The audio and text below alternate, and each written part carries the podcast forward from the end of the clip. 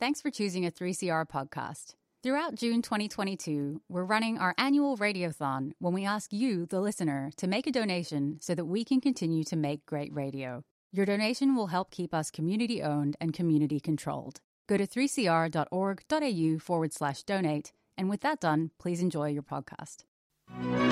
Welcome to another edition of Alternative News brought to you by Romina Betson from the Campaign for International Cooperation and Disarmament, produced at the community radio station 3CR. Good morning, listeners. Alternative News acknowledges the owners of the land, the Wurundjeri people of the Kulin Nation. We wish to pay our respects to their elders, past, present, and future. In today's program, we will hear Bevan Ramsden and Andrew Fullerton discussing the $250 billion of taxpayers' money being spent on defending against a false, invented military threat. Here is Bevan and Andrew.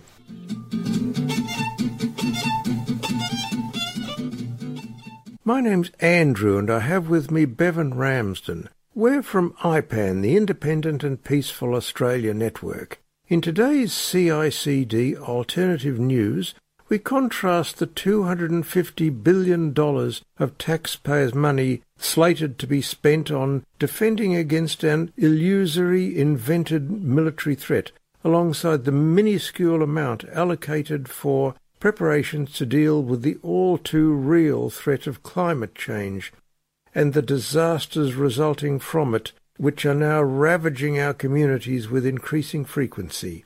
Bevan, why is the government apparently so reluctant to take this threat seriously? How do you recall the impact of recent climate change disasters?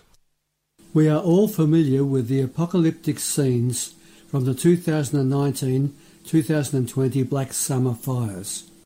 Walls of flame engulfing entire towns and the evacuation centres full of bushfire refugees who fled for their lives whilst their properties were burned and for many their livelihoods destroyed. The climate change enemy struck again recently, with huge downpours causing unprecedented flooding in Australia's eastern states. Again we gasped at the devastation. Homes flooded up to gutter level, rescues from rooftops by helicopter Cars washed down the river, and when the waters receded, the heartbreaking clean-up, with houses covered in stinking mud and ruined possessions piled in the streets. In both cases, many people faced the heartbreaking battle to rebuild their lives with very little help from the government, which seems content to let exhausted volunteers shoulder most of the burden. It's not so much different from the impact of wars on civilians and indeed we should view these disasters in that light. Bevan, just now you referred to climate change as the enemy and the aftermath of climate change disasters as resembling war zones. Can you elaborate on these comments? When one looks at the results of these disasters and their effect on people, one sees a great similarity with the aftermath of war. In both cases, homes businesses and communities are destroyed and people forced to flee for their lives. Yet these so-called natural disasters are really not so natural at all, but are ever more obviously the results of human-induced climate change, resulting from the burning of fossil fuels over the past 300 years.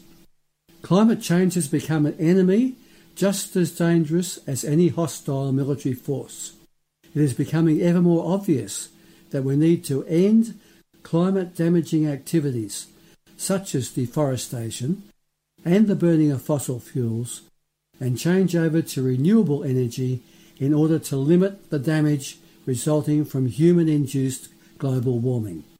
Yet the Morrison government, riddled as it is with climate denialists and heavily influenced by the fossil fuel lobby, has responded to this accelerating crisis in a way that can only be described as lethargic, disillusioned, and short sighted. It's very instructive to compare the government's response to the real and immediate climate change emergency with their obsession with an imaginary military threat an obsession the ALP also shares. Any military threat we face is a direct result of successive Australian governments slavishly following US foreign policy and allowing our territory to be used as a forward base for the US military. It is inevitable that this short-sighted policy will make us a target for the enemies of the US and ensure that its enemies automatically become ours. Projected spending on this imaginary threat is expected to exceed $250 billion in addition to the annual recurrent expenditure on the ADF. Let's look at some of the ways in which the Morrison government is squandering our hard-earned taxpayers' dollars. Here are some of the major items. $1.1 billion for upgrading and extension of the RAAF Tindal base in the Northern Territory to take US nuclear capable B 1 bombers.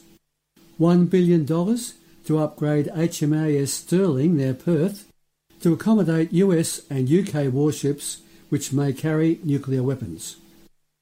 $3.5 billion to purchase 135 US made M1A2C Abrams tanks. $9.3 billion to purchase high speed long range missile defence systems. $38 billion for an 80% increase in ADF personnel to 80,000 by 2040.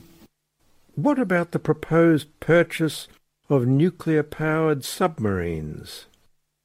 The Morrison government proposes to buy eight US made nuclear powered submarines at a cost of $70 billion. However, it has been estimated that this will blow out to $171 billion. And Michael Shoebridge of the Australian Strategic Policy Institute says the total cost of these submarines will be more like $250 billion, which is a quarter of a trillion dollars. It was recently announced that porting facilities for these submarines, costing 10 billion, will be built on the east coast of Australia, and Prime Minister Morrison has stated that these facilities will be available to the United States and United Kingdom nuclear armed submarines as part of the AUKUS War Pact.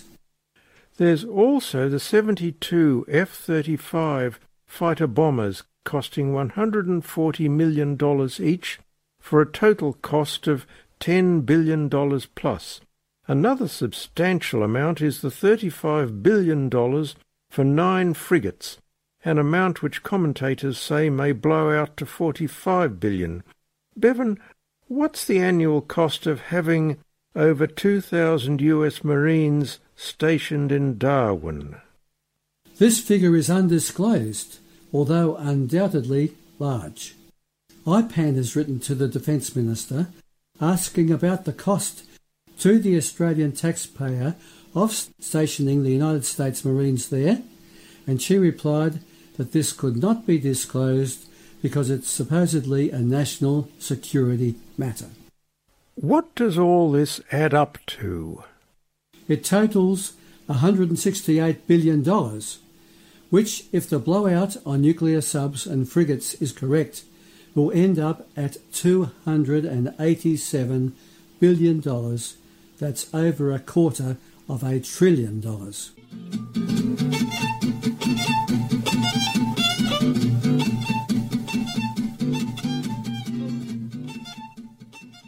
Do we know how much the government plans to spend on dealing with the climate change enemy and mitigating its impact on the Australian communities? The Royal Commission into National Natural Disaster Arrangements was established on 20th of February 2020 in response to the unprecedented 2019-2020 Black Summer fire disaster which had such a massive impact on human life property, wildlife and the environment. One of Australia's longest-serving fire chiefs, former Commissioner of Fire and Rescue New South Wales, Mr Greg Mullins, says it's clear the Morrison government has consistently failed to heed the advice of experts on climate change and the need for better preparation to respond to the growing threat of floods, droughts and bushfires. Time and again this government fails to listen to expert advice.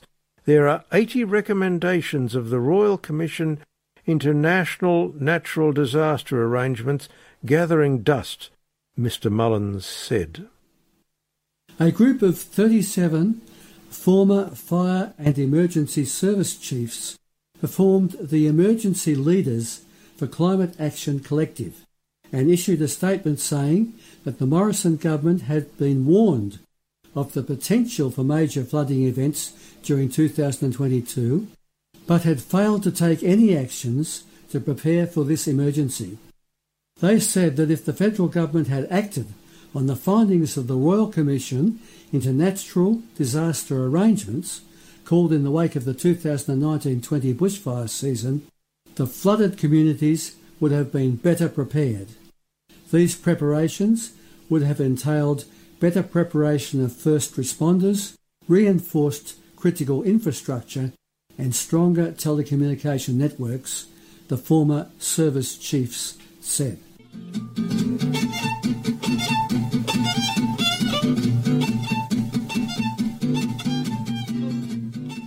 Former Chief of the Defence Forces, Admiral Chris Barrie AC, has stated, quote, As ex-service members and experienced practitioners of national and international defence, we recognise that climate change is a fundamental threat to all Australians. The first duty of government must be the safety and security of its citizens. End quote. Instead, we find an Australian political leadership fixated on spending over one quarter of a trillion taxpayers' dollars on war preparations as part of the AUKUS Pact, while ignoring the very real and immediate climate change enemy ravaging our communities. It's obvious that AUKUS is in reality a war pact aimed at China, much concern has been expressed about the impact of AUKUS on Australia's international reputation and the effect that it could have on the peace and stability in our region. There has been much concern at the secretive and undemocratic manner in which the pact was announced, without any public scrutiny or parliamentary debate. One has to ask whether there's any real threat which would justify this eye-watering spending splurge or, looking at these expenditure items in relation to the timing of their announcement, are they in fact aimed at setting up Australia as a southern war base for AUKUS and for US and UK military operations aimed at containing and confronting China behind a smokescreen of fevered national security rhetoric? AUKUS will also mean that an enemy of the United States automatically becomes an enemy of Australia, thus making us less secure rather than more so. AUKUS locks us into US foreign policy and war preparations and is a massive betrayal and sellout of our national sovereignty. AUKUS will destabilise our region, promoting an arms race and military build-up. That the decision to join AUKUS and order the submarines has been arrived at in secret and imposed on the Australian people with no public scrutiny or parliamentary debate, and with the pretext of national security being used to justify this thoroughly undemocratic and authoritarian process. That's all we have time for today. However, there's much more that can be said on this topic, and we'll be dealing with it in future programs. We welcome listeners' comments and suggestions. These can be emailed to peacecentre at cicd.org.au. That is peacecentre at cicd.org.au. Good morning and thanks for listening.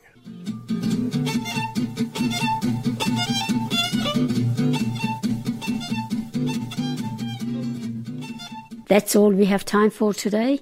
Tune in again next week for another edition of Alternative News, brought to you from 3CR Community Radio 855 on the AM dial, streaming live on 3cr.org.au or on 3CR Digital in Melbourne.